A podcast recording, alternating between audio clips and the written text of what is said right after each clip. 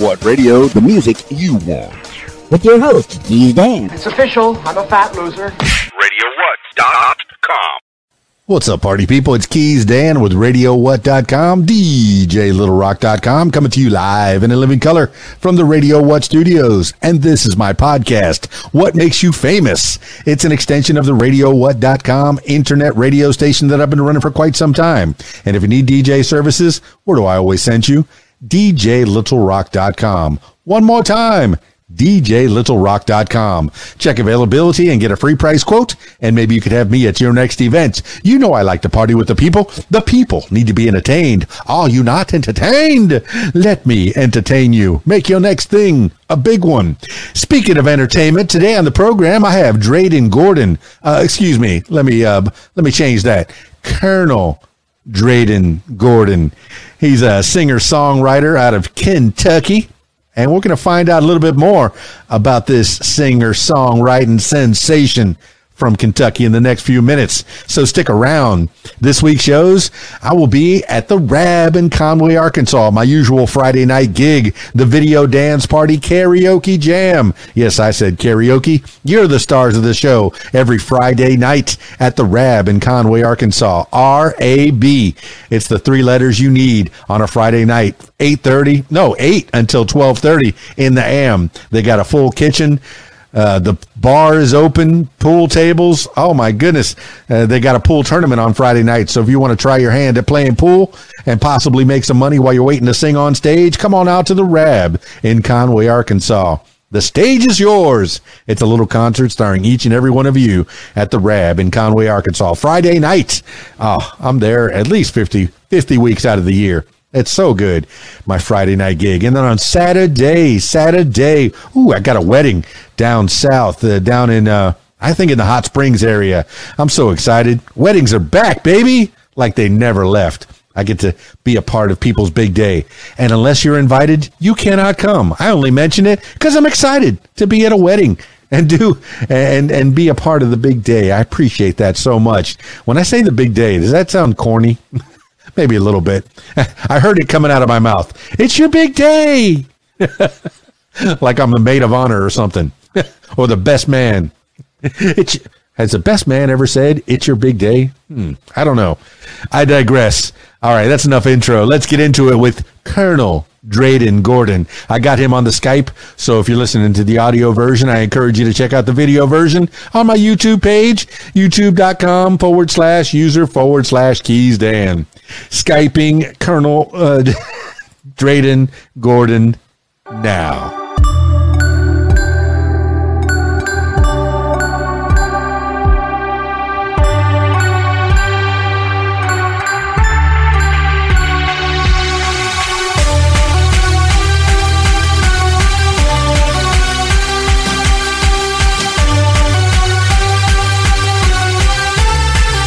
How we doing now? There we are. There There, we go. Oh my goodness, Dreyden Gordon in the house. Man, you know, I was debating on whether I should put the the Colonel title on the front uh, of your on your screen. Is, is that an actual title? Is that something? Wait, I, I've known of some famous colonels. I was uh, thinking of some in my head. Uh, Colonel Tom Parker of Elvis, only because I just saw Elvis biopic, uh, and Colonel Tom Parker was played wonderfully by Tom Hanks. And then uh, Colonel Mustard, uh, you know, who did it with in the uh, kitchen with a with a uh, candlestick in your Yes, famous sir. Clue game. And then, of course, you know the the late great the the probably my favorite colonel of all time, Colonel Harlan Sanders of Kentucky yes, Fried. Chicken. Bona fide right there. Yes, sir. It's it's the same. I'm the same kind of colonel as all those all those other colonels right there. It's the uh, it's a it's an honorary thing bestowed by the state of Kentucky. First of all, let me say thank you so much for extending the invitation to be on your program. Um, I've been looking forward to this ever since uh, Jill Jill got a hold of me and booked this. We've been uh, been very excited about it. So thank you so much. Man, I appreciate you so much. You know, it's nice to have young talent. You're 17 years old. Come on, kid. Uh, you know how 18. 18 now. Finally. Yes, All right, now now we have to change the bio over and over and over again as years progress. Mm-hmm. Yes, you were a singing sensation a- at 17. Y- You know, you were a wunderkind.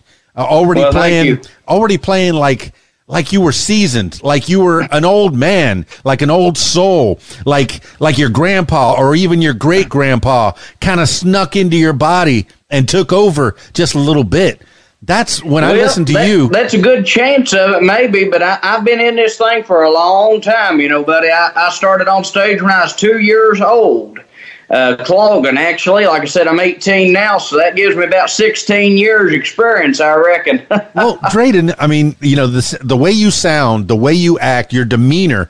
You know, whenever I, I have been, you know, of course, I'm looking at your YouTube videos, of which there are many, and I I want everybody to go to your social medias and find more about you. But uh, you know, on top of that, I want you to want them to go to your Spotify's and your and your various uh, links. I think there's a a link tree I'm going to put at the yes. bottom of this yes, to make sure that everybody knows how to get a hold of a Dreyden Gordon because you're going to want to. By the end of this conversation, you're going to want to know wait a minute, I, this guy.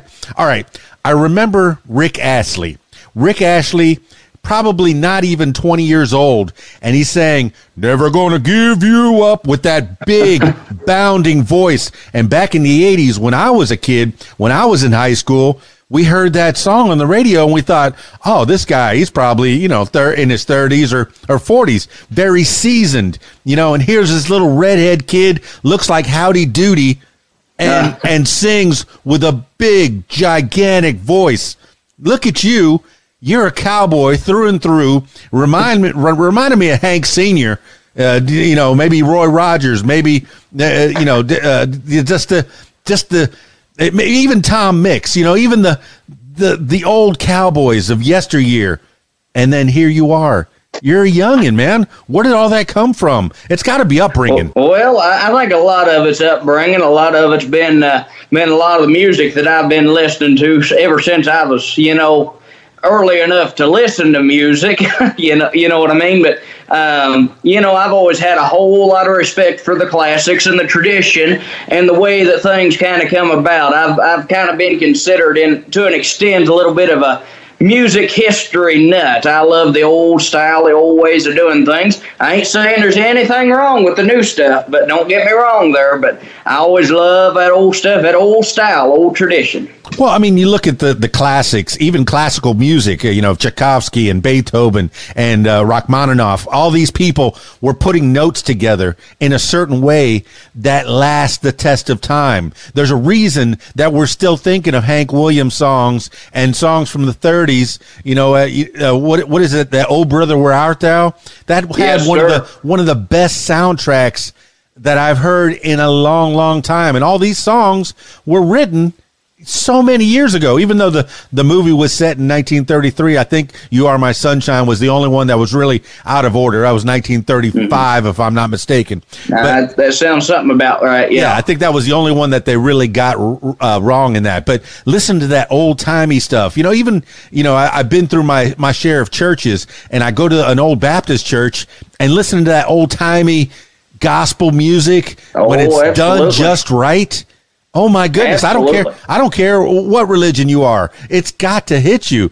You know when I, I hear um, "I'll Fly Away" or or oh my gosh, that's my favorite for sure. But you know, to, who's who's turning you on to the old timey music? Uh, you know when it well, when yeah, that, that old time music's really a soul thing when you dig back down into it. It's what touches your heart, what touches your soul, and all that good stuff. Um, you know, up the road from where I live was really the first experience that I had with bluegrass music. There's a community center up the road. They'd have they'd have entertainers there. Uh, I believe it was every week, if not maybe every other week. Um, and I remember going up there and hearing all these bluegrass entertainers and stuff and watching the folks get out there and dance. When I was about two years old, I got out there and I started dancing with them. And uh, at that at that age of two, one of the one of the bluegrass pioneers was playing at one of the at the, one of the events at that show up there. Melvin Goins was his name. He uh, was one of the founding members of the of the Lonesome Pine Fiddlers and some and used to work with the Stanley Brothers, but. Um, he was up there and he pulled me up on stage, you know, and that was that really got my first first start in bluegrass music when, when I was two on stage. Started singing on stage when I was seven. Uh, coincidentally, in his show, I, I was he he was uh, very very kind, and allowed me to go out on the road and guest with him on several, several shows. Most of them really from the from the time I hit seven until his passing in uh, 2016, I believe it was. Amazing to have a mentor like that, somebody who's been in it so many years. Now I'm getting an idea by it, whether it's in the blood or you got it by osmosis, or you got it uh, through contact. Uh, th- I think I got it through contact because about anybody in my family will tell you they can't carry a tune in a bucket.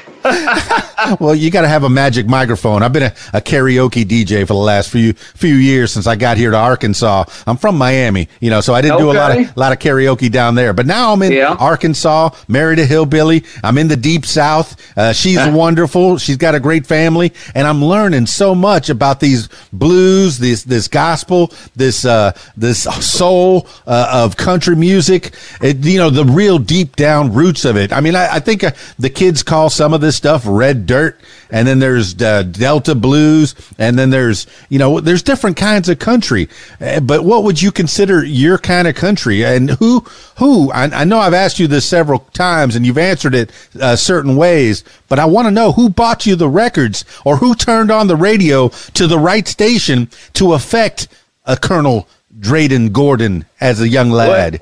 Well, well absolutely. Um, you know, I've been inspired by so many great artists. Uh, I remember, like you said, um, the who bought me the records. Well, my grandparents loved it. My parents loved bluegrass music. Uh, they all loved it. They just couldn't play it, you know. And that that is really what my sect of country music is is bluegrass is over there in the more hillbillyfied version i guess some folks want to say but it's a it, it's a it's a whole lot of soul and a you know, I was up up in the North Country one time. I won't say what state. I was up in the up in the North Country, and a feller asked me what I did. I said I'm a bluegrass musician. He said he said y'all all that whiny twangy stuff, and I looked at him and I said, son, it might have a little bit of whine, it might have a little bit of twang, but it's a whole lot of heart and soul. Well, you got to uh, take it. To find out, I probably shouldn't have said that to that man. He was one of the uh, one of the mob, mob, bosses or something like that up there. But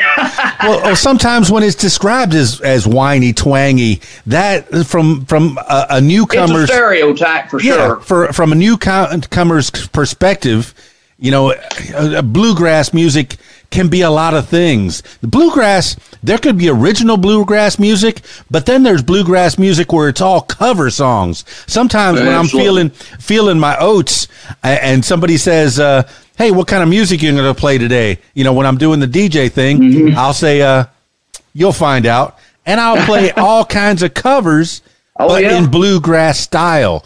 Is that oh, something yes, that absolutely. you're into, or are you doing mostly originals? Are you writing your own songs? Tell me about the Dreyden Gordon experience. Well, absolutely. I do a I do a huge mixture of both. I do a lot of old tri- tribute, I guess you could say tributes to some of my heroes, the covers and things like that that I've uh, that I've grown up listening to, so to speak. But I I, I, do some songs that I have written. Um, some of the more um, country laid back, you know, numbers that I have written. I've written hundreds of songs. Uh, some of which I'm sure nobody will ever will ever hear if I have anything to say about it.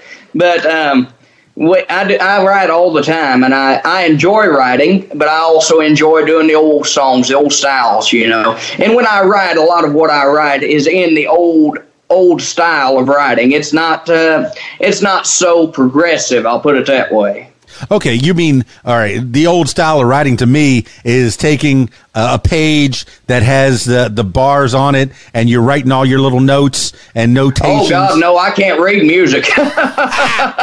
okay, not enough to hurt my music, anyways. I'll put it that way. All right, maybe it's a little newer style, using an app.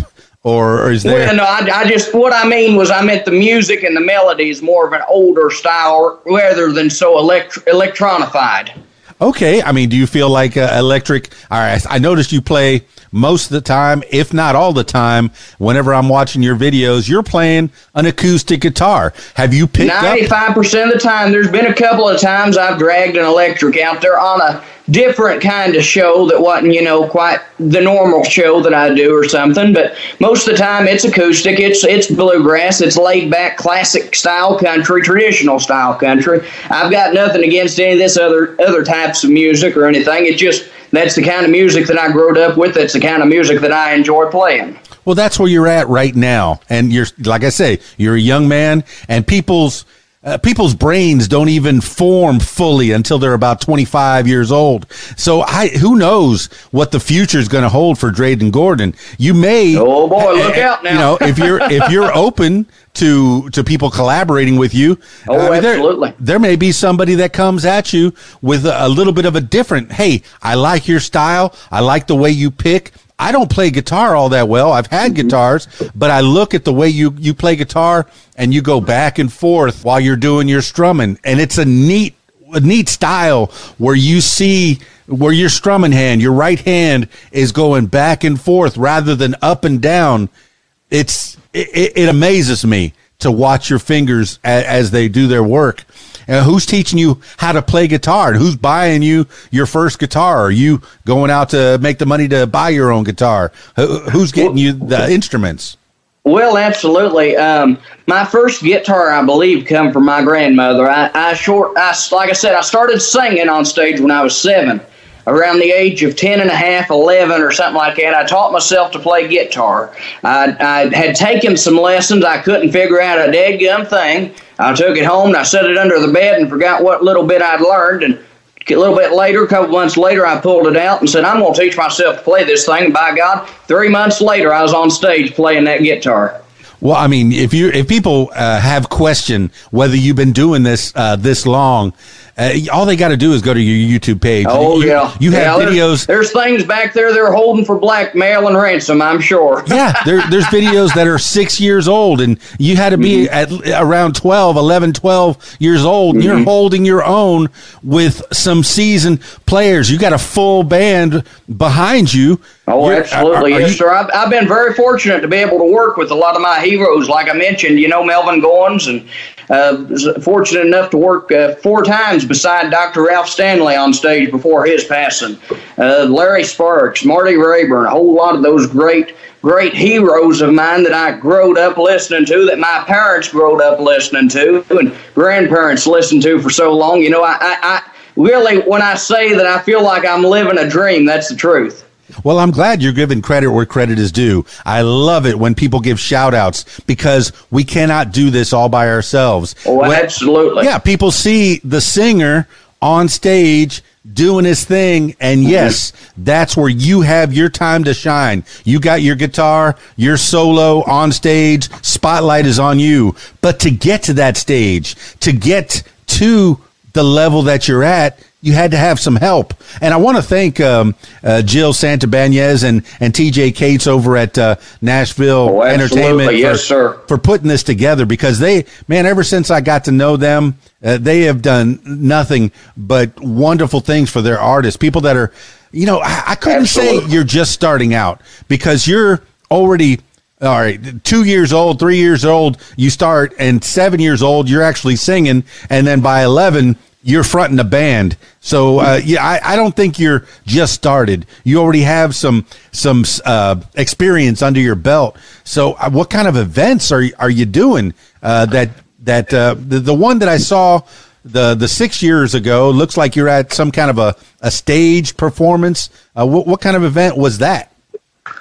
Well, you know, I'm, I'm not exactly 100% sure which which event that you're talking about, to be honest with you. But, you know, I'll, I do all kinds of, of, of events. I do a lot of bluegrass festivals. I do a lot of uh, different different types of music festivals and things of that nature. I'll do fairs, street fairs. I'll play churches. I've played bar rooms, uh, just a little bit of everything. You know, I have I have no uh, no preference, or I'm not picky about where I play. I'll put it that way. Well, Dreyden, I enjoy I enjoy the audience the same everywhere that, that I'm fortunate enough to go. Well, Dreyden, I, I I um I know that you mentioned that you learned your craft and you started entertaining just a few uh, miles away from where you where you are right now, but really didn't go into where you are. You're in Kentucky. Would yes, you consider, sir. East by God, Kentucky. Oh my goodness! Because yeah, all right, people. All right, if you got grass in, in your front yard, chances are it could be Kentucky bluegrass, and that's a type of good chance, maybe. That's a type of grass in your front yard, but it's named because Kentucky bluegrass because bluegrass comes from Kentucky Is that right? That's the way I understand it. You know, uh, the music bluegrass comes from Bill Monroe of down over the western end of Kentucky, and more of the actual blue tinted grass that you see on the ground, some of that is over more towards the western and central end of the state. I'm over here in eastern end. I'm almost to West Virginia. okay. And well, and I'm looking at that video. It was at the Mountain Arts Center. Okay, yes, that's big theater downstate just a little ways. Big, uh, if I'm not mistaken, that was a. Uh, that was a packing show. I believe there was uh, Ralph Stanley II and Melvin Goins and uh, maybe maybe Doctor Ralph Stanley. I'm not 100 percent sure. It's uh, you know that's that has been some time back. no, absolutely for sure. That was uh, you know at least six years ago, and mm-hmm. you already remember it. See, that's that's the thing is when you get a show and you put all your heart into it, it, it sticks with you. You know the many events that I've been to. I remember at least a little something about each and every one of them. Oh yeah. And if I meet Absolutely. those people that I was playing with or playing for or playing alongside, I'm going to remember that event. I'm going to remember how it made me feel. Tell me about, you know, the audience and how it makes you feel. And do you get to, to interact with the with the audience afterwards, or do you, do you have a merch table? I think that's a yes, that's absolutely. Um, it, you know, interacting with the audience and the audience thing, I'll go back to that and then I'll get to the merch in just one second here. But, uh, you know, going back to the interaction with the audience and the, the kind of things with the audience, I, I've always said that, um, you know, if I can't sing a song that either I can relate to or the audience can relate to, there ain't no use in me doing this. I might as well just pack it up and head on back to the house and put it back under the bed. Because, um, you know, it, it, it, has to come from the soul. It has to come from the heart, what you're singing about. You have to know what you're singing about, and you have to be able to sing to relate to your audience. They're not going to go out and buy your music if they don't know what you're talking about. And I wouldn't want to sell it to them if I didn't know what I was talking about. So, But as a young but, man, and, and, go ahead. Sorry, go ahead. No, as a young man, how do you have this soul, this this old soul? I mean, what kind of experiences have you had? Because most of the time, it's you've gone to school. And what were your favorite subjects? And did you take uh, English and Spanish and uh, reading and writing, writing and arithmetic? And did you, uh, you, you said that you didn't take really too many formal lessons, so I'm guessing you're not a band geek. Did you play football? What, what was your what was your thing in school? Well, you know, I, I attended a very small school, um, and I when I say small, I'm talking about kindergarten through 12th in the same in the same building with about 100 students in the whole school. You know, we're a very rural part of the part of the state over here. Um, but so we didn't we didn't have a football team. I did play some basketball back in elementary, and I played baseball. I played soccer. You know, I played the different sports and things.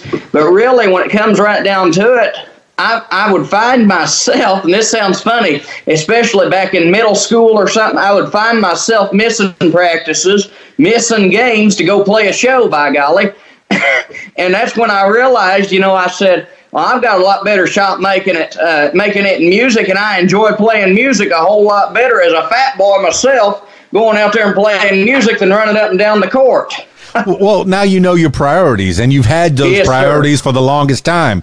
I'm a city mouse, okay? I come from Miami, Florida, and the Florida Keys. That's where Keys Dan came from. So I had millions of people in my ne- as my next door neighbors, and then here mm-hmm. I come to Arkansas, to not just Arkansas, but one of the smallest towns in Arkansas. I got 511 people in this town. And as, okay. he, as one of my favorite uh, TV shows of the 70s, uh, late 70s, early 80s, Hee Haw would have said, salute.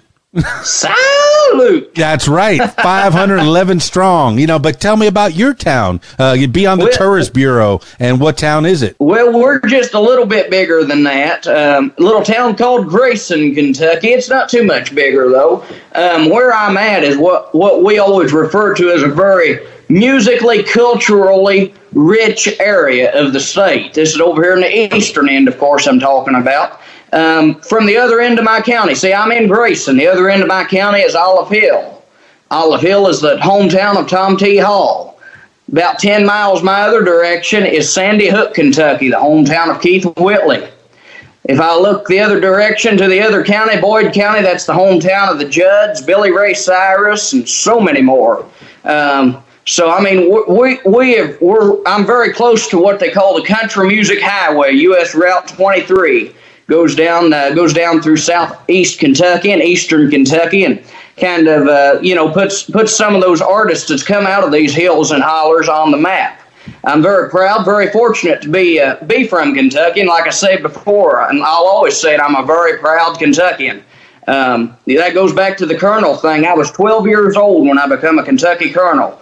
Uh, the the governor uh, was kind enough to sign off and make me a uh, make me a colonel, and um, that was that was one of truly one of the highlights of my life was becoming a becoming a Kentucky colonel. Like you mentioned, Tom Parker, you know, Colonel Sanders, so many others. Uh, when it goes right down to it, you got uh, even people like Betty White and Ronald Reagan. Uh, I think I think even Barack Obama, maybe you know, and some of the astronauts, different astronauts, they were they have been uh, Kentucky colonels. So that, that all goes back to the, the, the part of the state here. It's very culturally rich state as far as the arts go. You know, we may not all be formally educated in music and read the notes and stuff, but I think a lot of the folks here have it right there where it counts. Well, I mean, I, I looked it up. Of course I did. Ann-Margret, mm-hmm. Ashley Judd, Tom Smothers, uh, Wayne mm-hmm. Gretzky is a Kentucky colonel. Wayne Newton, absolutely. Uh, Whoopi Goldberg, Wynonna Judd. There's so all the mm-hmm. Judds are Kentucky yes. colonels. I okay. Yes. At 12 years old, how do you get that honor? Because you know, I figure a colonel, if they're in the military, they're going to be in their 40s. That's just under mm-hmm. a brigadier general, okay, yes. and just above a lieutenant colonel. So you're you're already seasoned. You're getting into a supervisory position. But at 12 years old, who I mean, this governor says Look at that young man down there. I think well, he deserves I, it, what? It all starts. You have to be in order to be a colonel. You have to be nominated by another colonel. Um, so another another colonel actually up in Ohio nominated me to uh, nominated me to the governor, and he was uh, he was kind enough, I guess, to say, well, this boy uh, he, he's a he's a Kentuckian, and uh, I've always been proud to help the state out whenever I can. I've done a lot of I've done a lot of shows here in East Kentucky and all over the state. Really, I travel all over the United States, but I've I've always been very proud of my heritage of Kentucky, and I was very thankful that he signed off for me to be be a Kentucky colonel, especially that young. You know, that was that was really a thrill. Well, given credit where credit is due, do you remember the name of that colonel, or do you, do you want to divulge? Yes, that was uh, Colonel Nor- Norma Ashcraft out of Dayton, Ohio, I believe. And how did she become a colonel? You know, I'm not 100% sure how she became a colonel. She has been a bluegrass music promoter for years up in, in the Dayton, Ohio area. I actually worked a show that she uh, put on back uh, last month, I believe.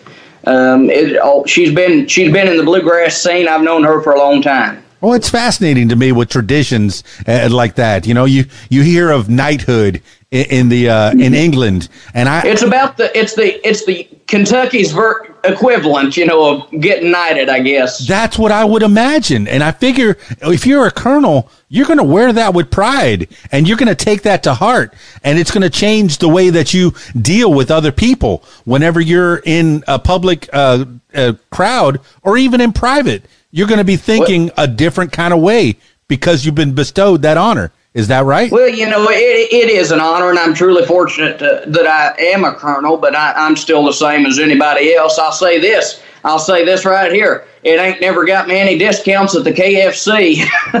No, but even so, I'm saying it's going to make you a fine, upstanding citizen. You're going to think twice before you you step on that side of the line. You know, you're going to mm-hmm. you're going to walk down the narrow path you know, just as the same as as somebody who takes to heart, you know, their church upbringing, what their moms and dads tell them, you know, what you know, whatever beliefs you may have that keep you on the straight and narrow. When you get bestowed an honor, it it gives you a sense of of purpose. And I mean, is there any is there any uh, is there a colonel uh, uh, uh, clubhouse, a lounge, a place where you wear your jackets and you go off and uh, play parcheesi? well, I, I, don't know per se about a clubhouse. I believe that I believe the Colonels have a special uh, booth at the Kentucky horse races. I've never been myself, but um, you know, it, it's just kind of it's kind of something you know that you, you you run into another colonel. They have colonel license plates and things like that, you know. Um, so, uh, which um, I don't have, but I, I do plan on getting one very soon, maybe. But Kid, you don't even have your driver's license. You're so young. No, I'm kidding, man. I'm kidding. just barely, just barely. No, that's fantastic. Well, well I mean, well, uh, when okay, do you drive yourself to gigs, or or do you have a tour bus? Uh, most most of the time, you know, Dad took me to the gigs, to the shows for a long time, and um, now that I'm able to drive, I, I do most of most of most of the driving, unless I have somebody going with me or something. I'll be up. I'll be driving to uh, Michigan next week for a show, so uh, heading up to North Country there. So, and I, I drove down to the other, uh, sort of towards the other end of the state. Uh, just uh, last week, I believe it was. Played two days at the Kentucky State Fair, and we always have a big time down there. So. Well, state fairs are a wonderful thing too. I just saw, man, uh, who was it? It was it. It might have been Keith Whitley or something was playing at some country, uh, some state fair that had been going on for seventy plus years. State state fairs are a staple in small towns. You know, whenever, uh, and you know, even you know Eh, football games, state fairs, things that bring small towns together. I know in, in Key Largo, there's not even, or in the Florida Keys, there's probably 10,000 people in the whole, on the whole island chain. But, it, you know, the Upper Keys had one high school, yeah. and my brother was on the football team there, and it was a real small high school. But every Friday night when it was football season, you would find the whole city, the whole Upper oh, yeah. Keys at that football game. Everything's Absolutely. closed. I don't, you know, all the tourists are out there going, how come everything's closed? They're at the football game. and you better exactly be there right. too. You know, I mean, the this, other thing you have to look at now, I know you're from Florida and that's a little bit different from, but from up here, you know, there's not a whole lot of tourists. But you, yeah, I mean, just the way you talked about the uh, the highway, the blues highway, mm. the the musicians that came out of that place, you make me want to go on the what makes you famous walking tour of uh, hey. of Kentucky, of Eastern Kentucky, Western Kentucky. You you make it you make it some something that that people need to come and see. Is there still a big? All right, do you generally stay in your hometown, in your area, and play clubs, play local clubs in in, in the area? You know, there are, there are some shows that go on locally, but there's really not a whole lot anymore. Um, I, I spend most of my, most of my time on the road. You know, I do about eight or nine different states usually you know that's somewhat close. Of course we're talking about indiana ohio michigan uh, west virginia virginia tennessee pennsylvania different states you know that's, that's uh, alabama georgia that's somewhat close you know and but uh, i do travel all over which i which i thoroughly enjoy. I love being on the road but um, excuse me, but um, no, there there's not quite as many uh, places around here as what there used to be. Even when I started at seven years old, you know, singing. Uh, unfortunately, we have lost a lot of those clubs and those uh, places, and uh, of course, the COVID nineteen didn't help that cause any either. Well, Dreyden, did you? All right, you, have you graduated high school? Yes, sir. And and what do you want to be when you grow up? I mean, are you planning on going to college? Well, I don't have any real real plans of that right now. Music uh, keeps me very busy. I do about hundred shows a year. Um, I was doing hundred shows a year too while I was still in high school, which was, uh, uh, you know, you play hooky from high school and you go play a show.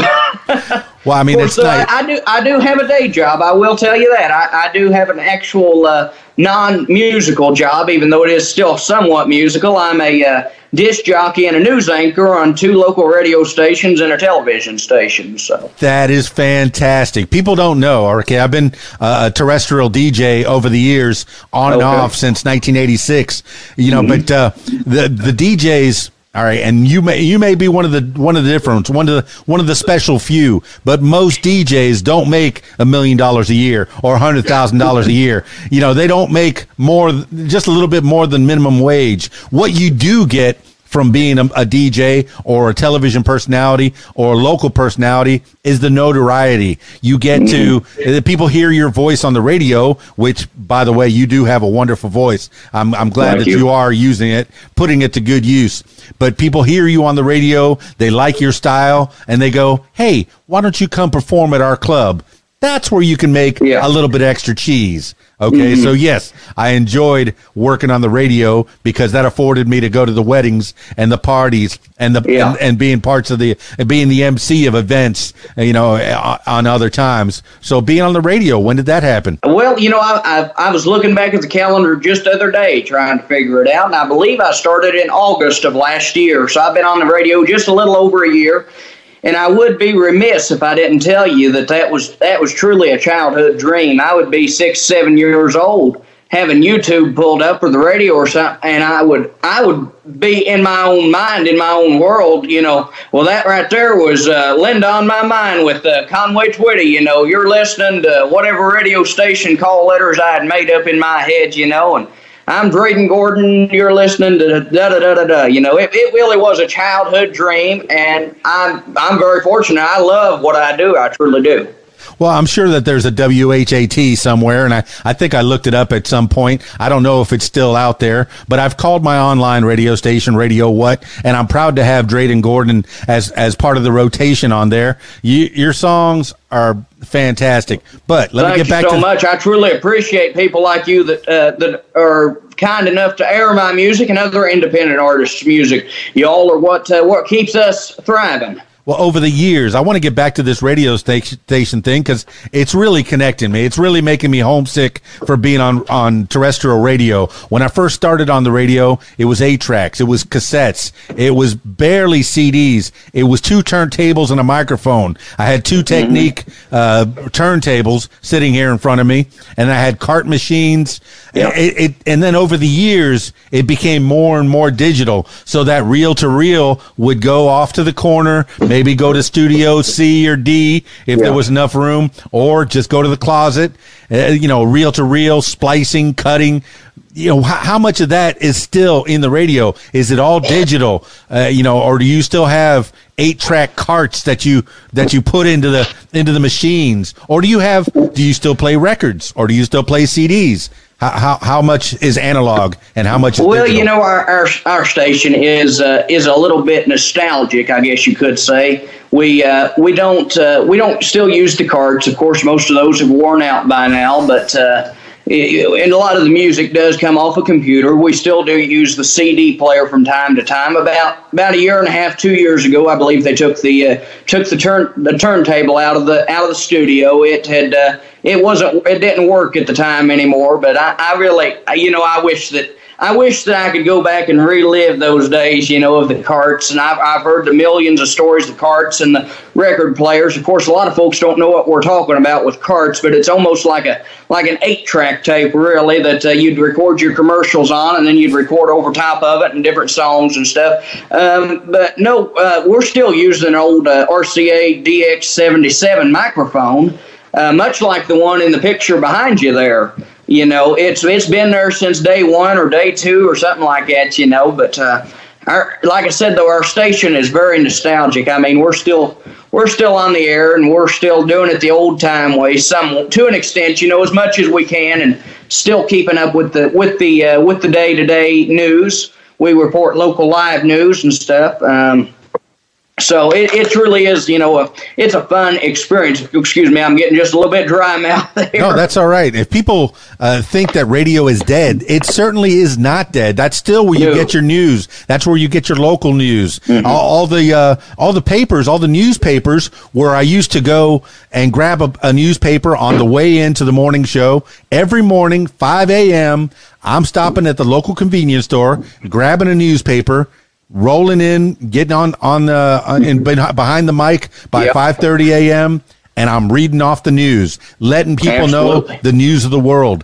That is what stays connected. Is the the terrestrial radio, the local radio station. That's what's going to keep you connected, and the local TV station for that matter.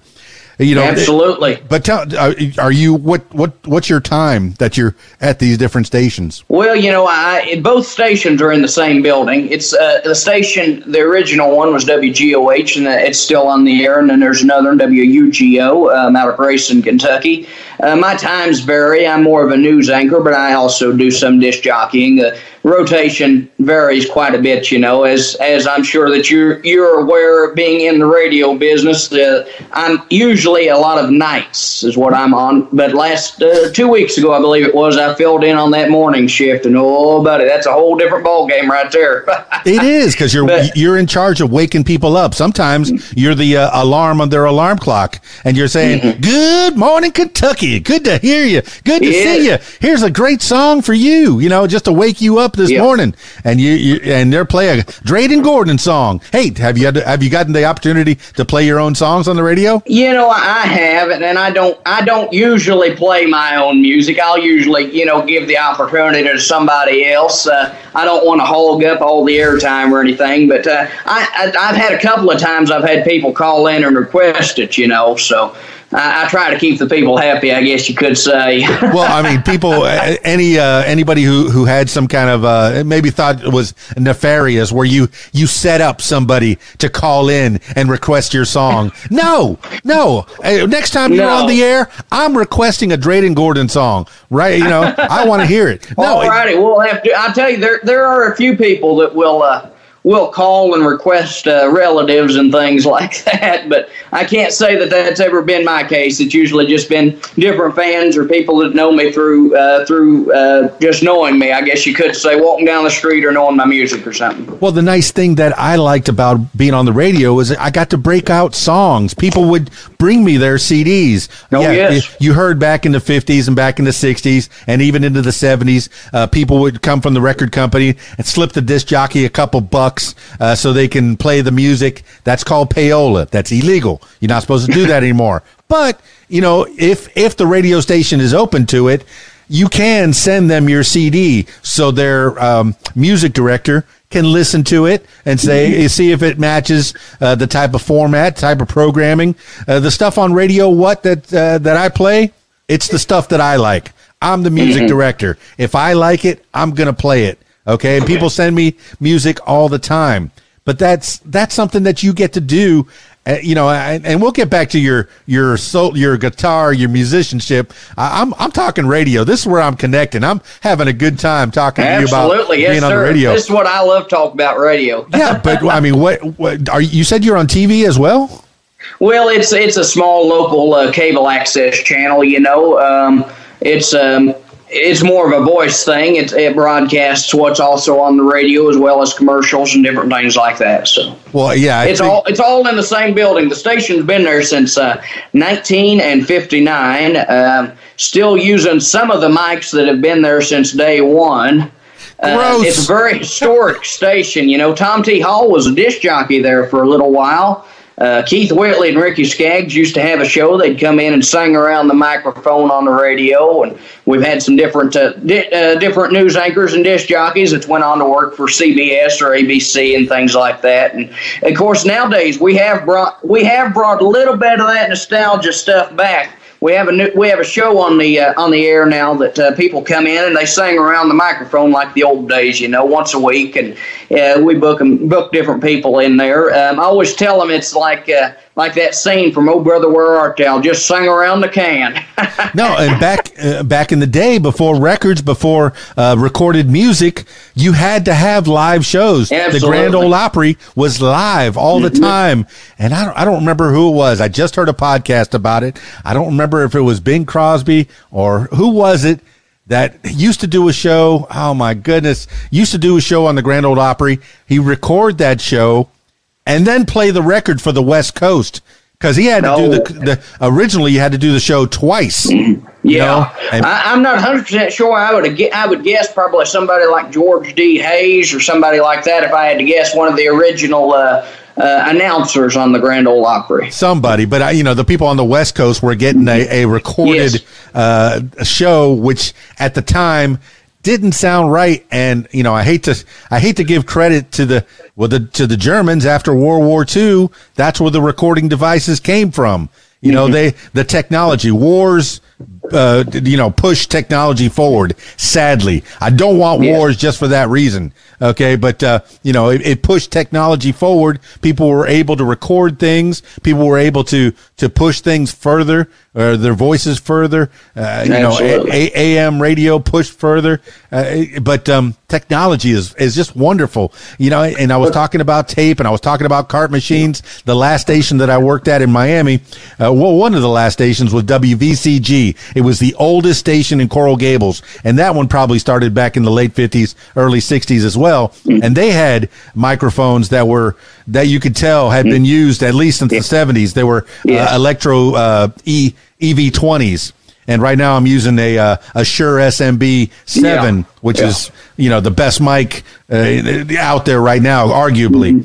You know, but uh, you know these mics. There, there's a certain nostalgia when you get around that old microphone there, and you you come up you push your live button and say, "Well, a great big howdy to you, friends and neighbors, and welcome into today's program." You know, there's there's a certain nostalgia in that. It's an old ribbon mic, what we use live on the air, one of them that's been there since day one or two. You know, and if you look down in it, you can see how brown it is inside because back in those days, you know, you was allowed to smoke in the station and things like that, and uh, they always talk about the nicotine down there in the uh, in the microphone, and I'm not advocating for cigarettes or anything, but I think that the uh, I think that might have give that microphone some of its tone.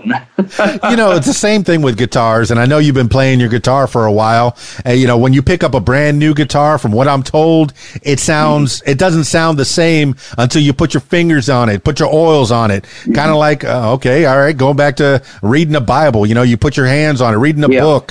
That's what keeps your the leather it's, warm. it's a hands-on. It's a Hands-on. hands-on thing um, and uh, you know it, there's there's wonderful new guitars. There truly are but uh, a lot of those old guitars there's truly what i what i would say uh, are great you know have the tone they have the quality. They were built so well back then that they have withstood the test of time um, I was fortunate enough one time I was in uh, Gruhn's Guitar Shop down in Nashville, Tennessee, and uh, uh, Mr. Bruin George he uh, let me uh, look at and play some of the guitars that he had in there. Of course, I'm talking about guitars that belonged to Mother Maybelle Carter, Johnny Cash's guitars, John Denver's. You know, I'm talking about these old guitars. Remember, one of them that I played was a 1898 Gibson, handmade by Orville Gibson himself, before the Gibson Company ever was put into business. Now, you talk about some some guitars and some instruments that have stood the test of time.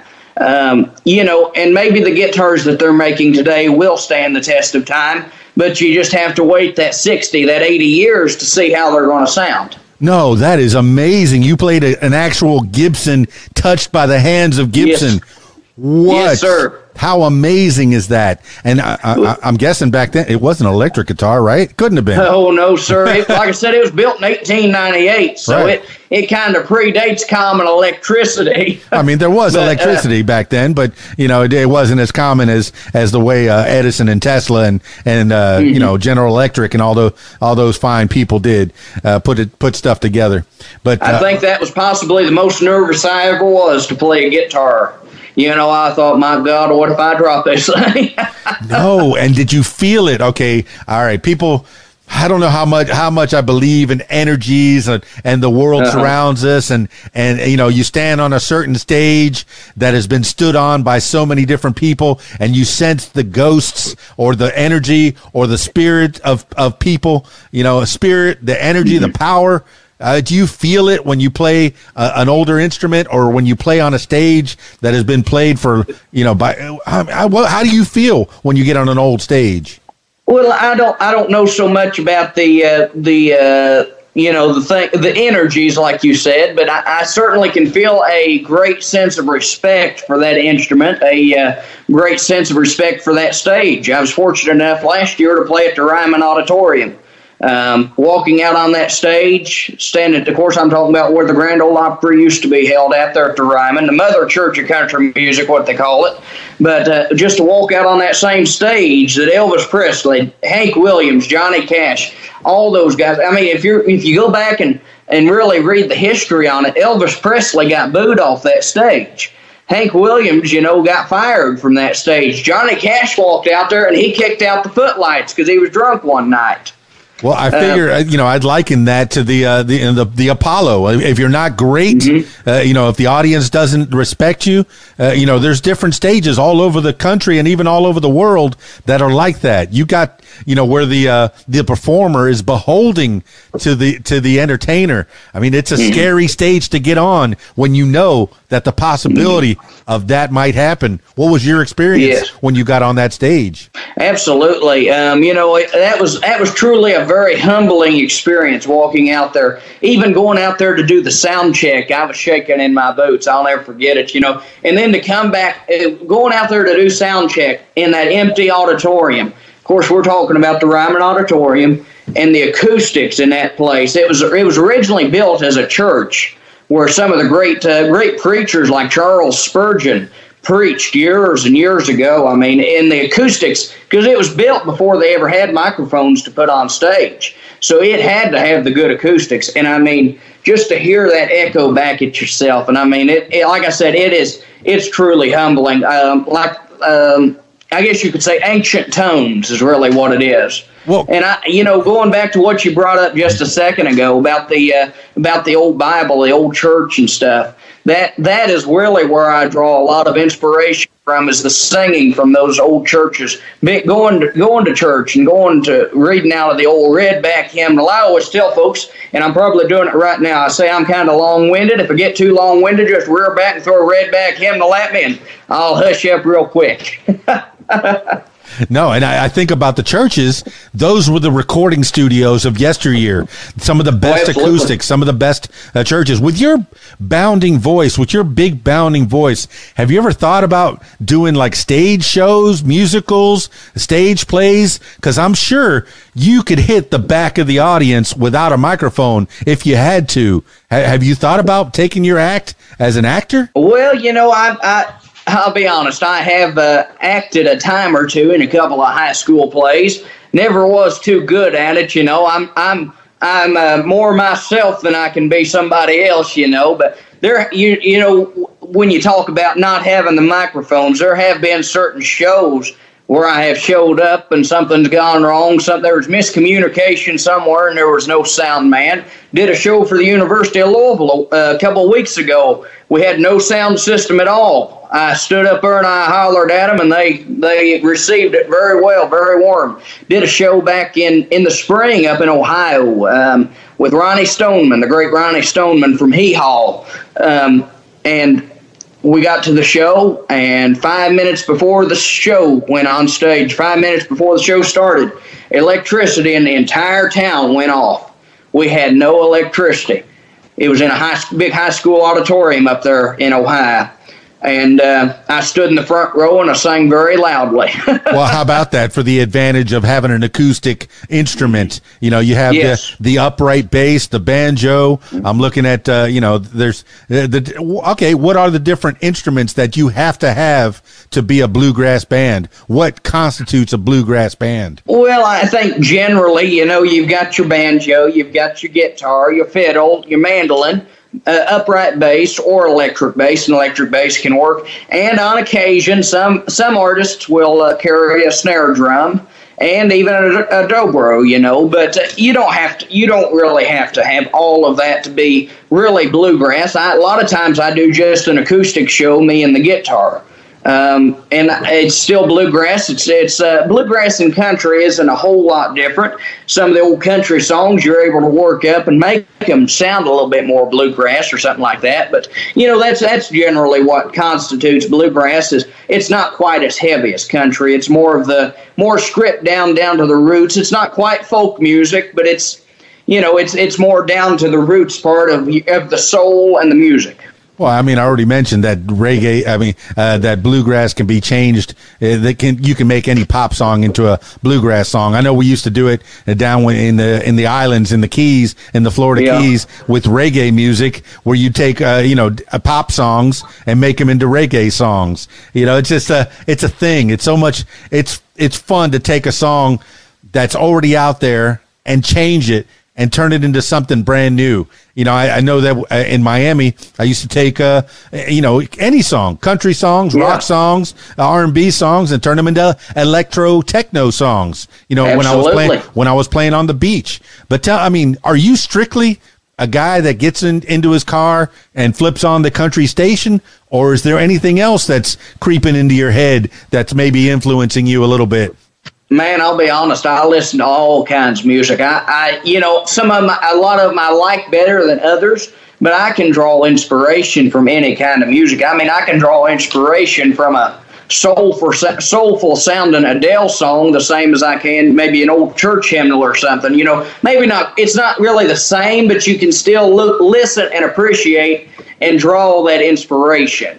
Well, I mean, anybody that watches the, the new Elvis movie, and I know that's stuck in my head, the Baz Luhrmann uh, version of Elvis, he they kind of stylized it where he's listening to an old blues song, and then across the way there's a, a church playing gospel music, and then he's halfway between listening to the blues, listening to the gospel, listening to the blues, listening to the gospel, and it kind of blends together. You know, this is you know, bluegrass has its roots. I mean, how how long ago would you what would you consider as the the first bluegrass? Is it Bill Monroe? Is that is that what you're saying? Is is the well, first bluegrass? really, the first bluegrass was Bill Monroe. It come from a derivation, I guess you could say, of a mixture, really, of Irish music, folk music, and even progressive jazz and country music of the day. Of course, I'm talking about the late 20s, early 30s.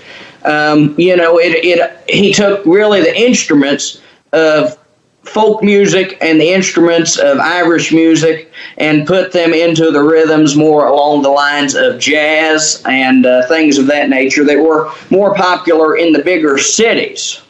See, now you're making me want to go back and listen to some of that Bill Monroe music. Mm-hmm. You know, I know everything is out there on the internet. Everything's on YouTube. And, and if you I, want, I would recommend a wonderful documentary, if I, if I may. It's uh, uh, country music. It was a uh, documentary put out by Ken uh, Ken Burns. Ken Burns is amazing, man. Everything Absolutely. he touches, eh, you know, if he puts his mind to it, it's going to be a good, a good documentary. You're going to get some, some history lessons learned. And I've learned a lot from you, Colonel Dreyden Gordon. Man, I, I appreciate you so much for being on this Thank podcast. you, Dan. I really appreciate that. Man, now that now that you know, it's I guess it's about time to wind this thing down, and I don't want this to be the last time that we talk. As time progresses, I want you to come back and chit chat a little bit more and tell me I'd about you know, catch up and and find out what's going on in the world of of Colonel Colonel Colonel. Colonel Great Great Dreyden Gordon, I, I love it, man. I love that you're a colonel. I love that you that at such an early age you were recognized. You know, somebody said that that kid's got greatness. That young man, he's got greatness. And, and, and you, it's been recognized. And do you have a, a certificate or a pin or a badge? You said you have a, a possibility of license plates. Well, yeah, I've I've actually I've got a big old certificate hanging on the wall downstairs with uh, you know it's a big old plaque about about yay big or so you know and and actually I'm a, I'm I'm I'm a bona fide colonel because I'm a card carrying member. I've got a uh, they send me a new membership card every year. Um, the colonels really though is is more than just the prestige. What it is, a, a whole lot of it is it's a nonprofit organization that goes to help a lot of the different uh, charities and good good uh, organizations within the state of Kentucky. Any money go, that goes to the colonels helps helps a uh, nonprofit or an organization that might be struggling here within this state. So Well, that is it, good it to really know. Is. It's it's a it's an org, it's a cause that is near and dear to my heart. See, these are these are things that people need to know. Uh, you know what the colonel is, what it does. Is it more than just a title? Yeah, it is. It's more than a title. It's a community or um, uh, helping out your community, and that's what we need to be doing anyway in this crazy world of ours. Is helping out the people around us. You know, yes, you can look at the the, the high ups, the executive branch, the the the people that are hanging out in Washington, but you got to take care of the people in your own backyard. Once you- Absolutely, once yes, you get yourself in line, then you try to take care of your neighbor. You know, your family, then your neighbor, and then it branches out from there into concentric circles, right? Well, you know, it's it's like Ernest Tubbs said: "Be better to your neighbors, and you'll have better neighbors." I like that so much, man. Oh, that could have been the last words for the people. No, I have, I I, I want to wind this thing down. I know I've taken some time. I, I do want you to come back. Uh, let people know if there's any shows that are coming up. How uh, you know you want people to get a hold of you, or and also give shout outs um, to the people that have helped you along the way. You've already given a few shout outs, but those three things, and then we'll do some last words for the people after you're done with that.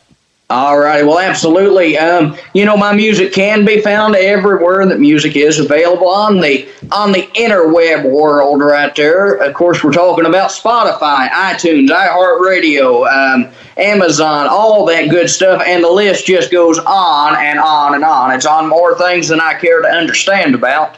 But uh, it's just Dreyden Gordon on there. Of course, I've got an album out that was released about two years ago called Echoes of Tradition. I've got my latest single out called um, Soldier Story. So you can find me there. You can find me on social media at Instagram and Facebook, TikTok, and YouTube um, at Dreyden.official. It's the same thing on all those things. We tried to make it real simple. Dreyden.official. I've got a website, DreydenGordon.com.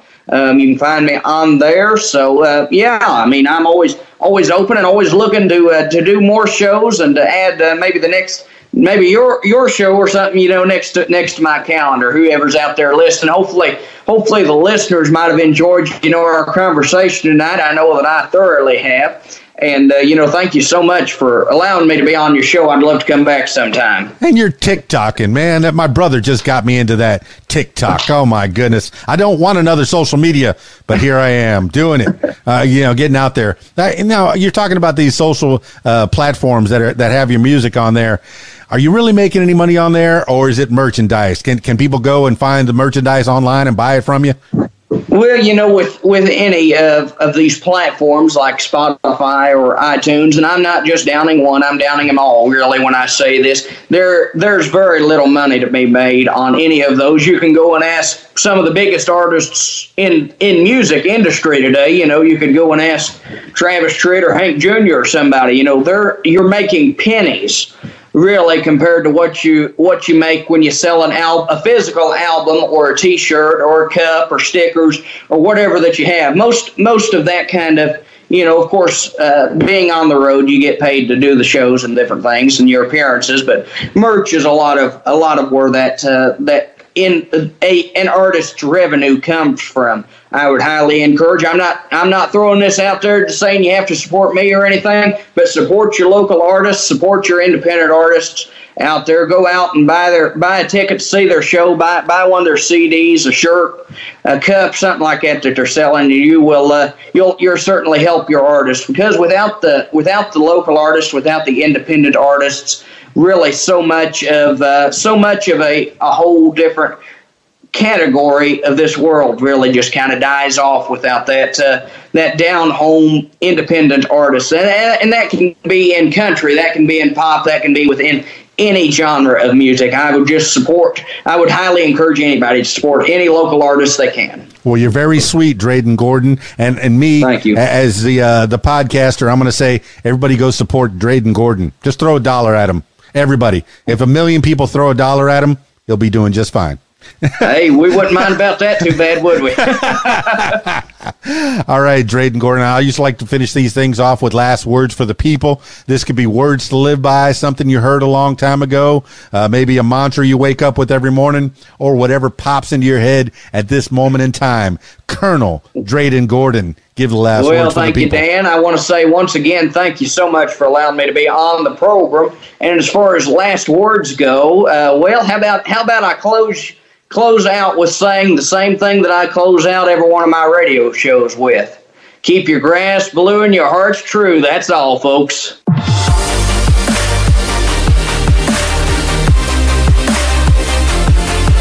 Well, there you have it, party people. Colonel Dreyden Gordon, a bona fide Kentucky colonel, touched by the governor of Kentucky and made into a colonel. That's so cool. That is so cool. The history of that. Man, I learned a lot of things from Dreyden Gordon. That was cool as can be. I learned about, man, I, I want to go to Kentucky now.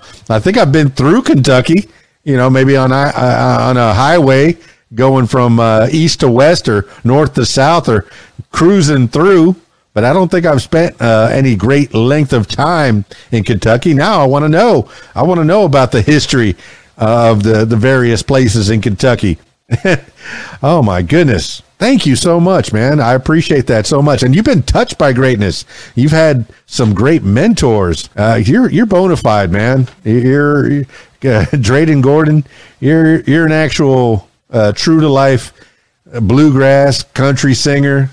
I appreciate that so much, man. I mean, I saw the videos. I saw how you present yourself on the on the videos, but you're you're a nice young man, and um, and I'm glad to know you. I appreciate that so much. Thanks, thanks for being on the What Makes You Famous podcast. Hey, I encourage you, uh, my listener, to find Gra- Dreyden Gordon on all the various socials.